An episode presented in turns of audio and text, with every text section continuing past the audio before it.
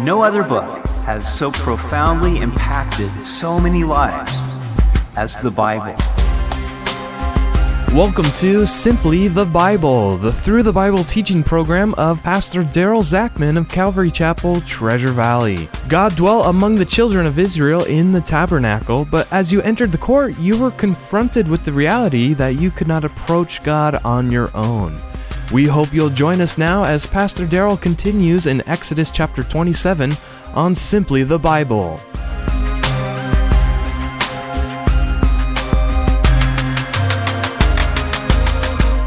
Imagine being one of the Israelites living in the wilderness at the time of the Exodus. The tabernacle would be built in the center of the congregation with all the tribes camped around it. The white linen curtains that marked the boundaries of the outer court rustled in the desert wind.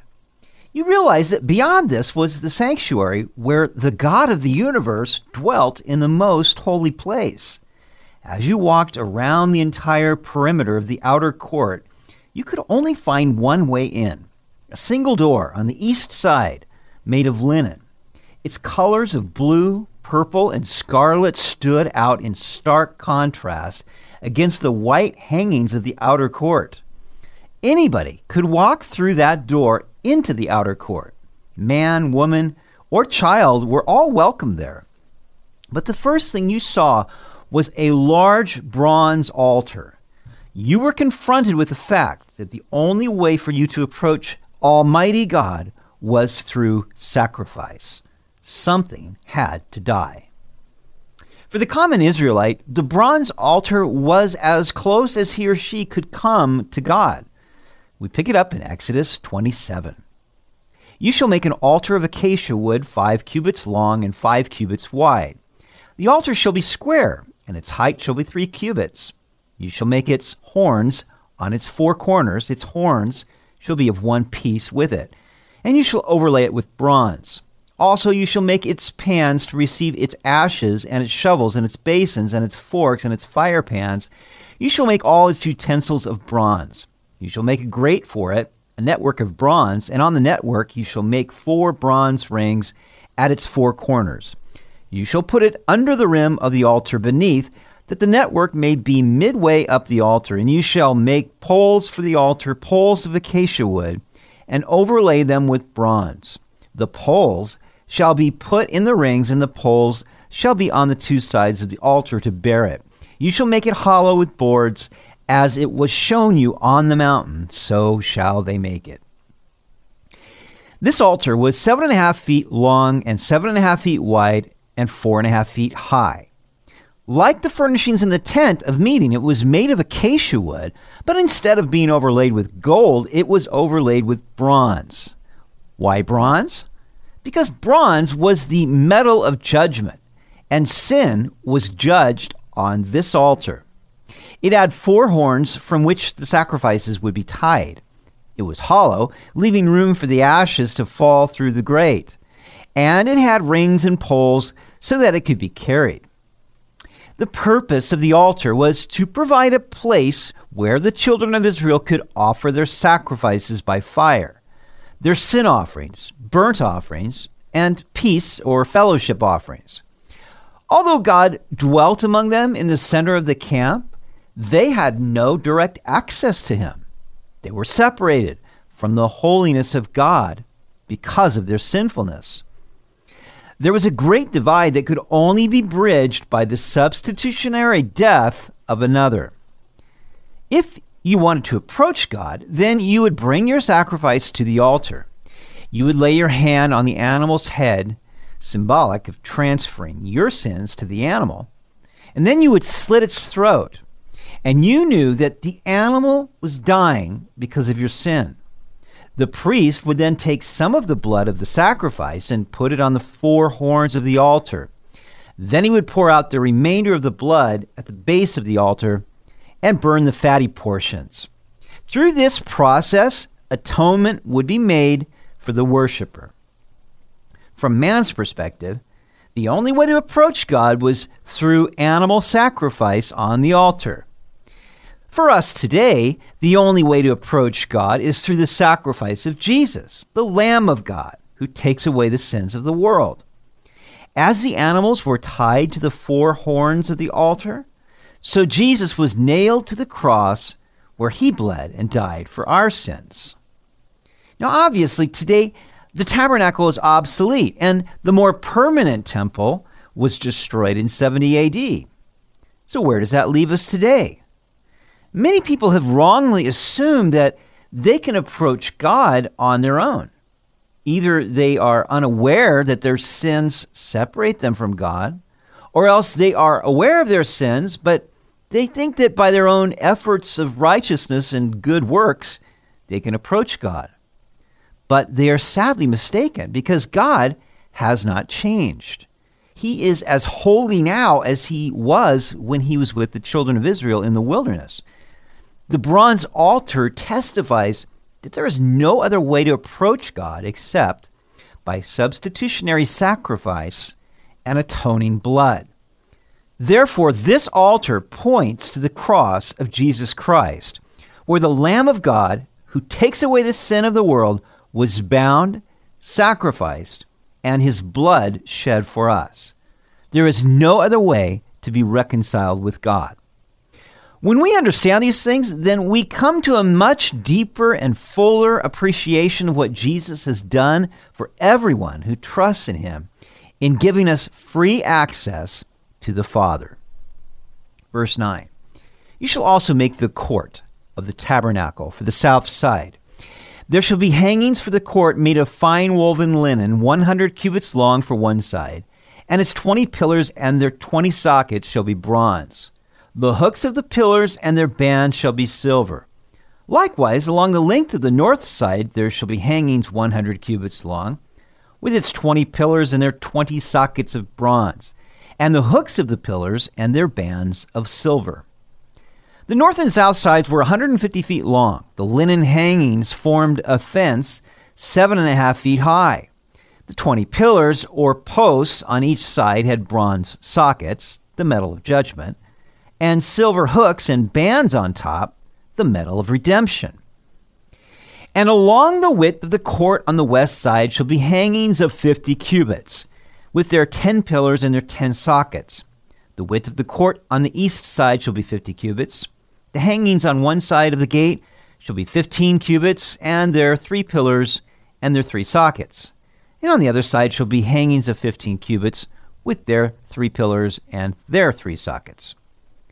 So the east and west sides were 75 feet wide, giving the outer court of the tabernacle a 2 to 1 ratio of length to width. On the west side, there were 10 pillars or posts, and on the east side, there were three pillars on each end with a gap in the middle for the entrance. But there would be, as we shall see, another four pillars there holding up the door to the court. The purpose of the outer court was to be a fence to separate the tabernacle area from the rest of the camp. It would place a boundary between the worship that was going on inside from the ordinary life on the outside. And in this sense, it truly was a sanctuary in the midst of the nation. How we need such a sanctuary in the heart of our nation today.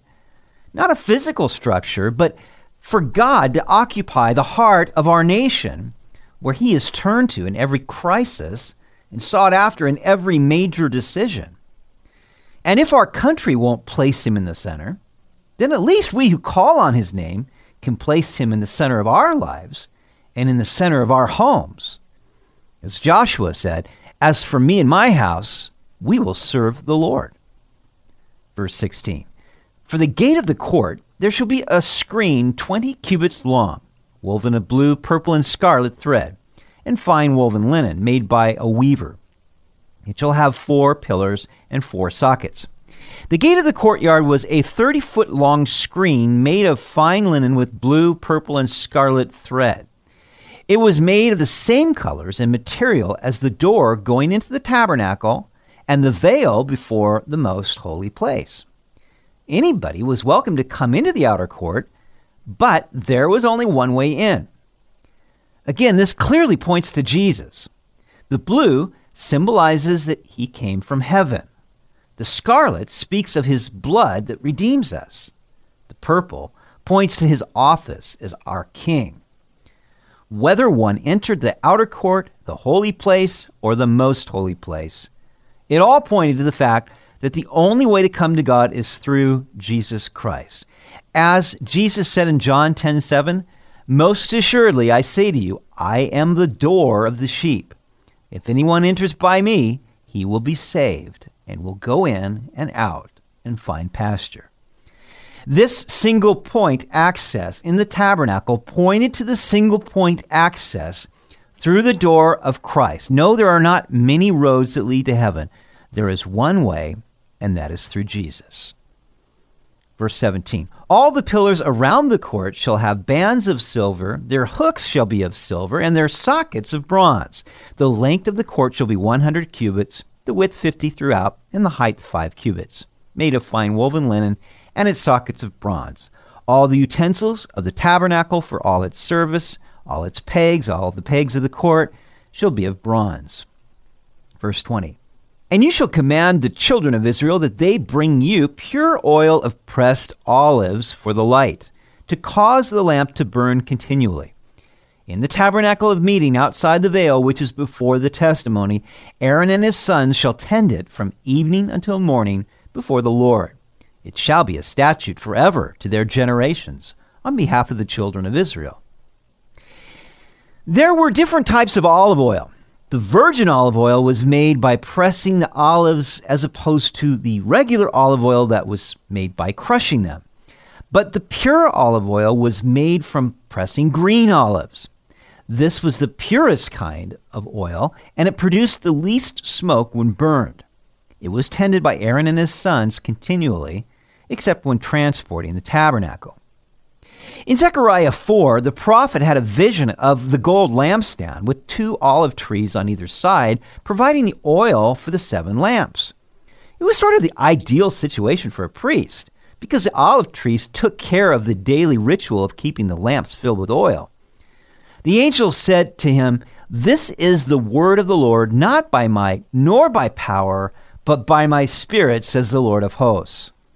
The oil lighting the lamps represented the Holy Spirit who always testifies of Jesus, the light of the world.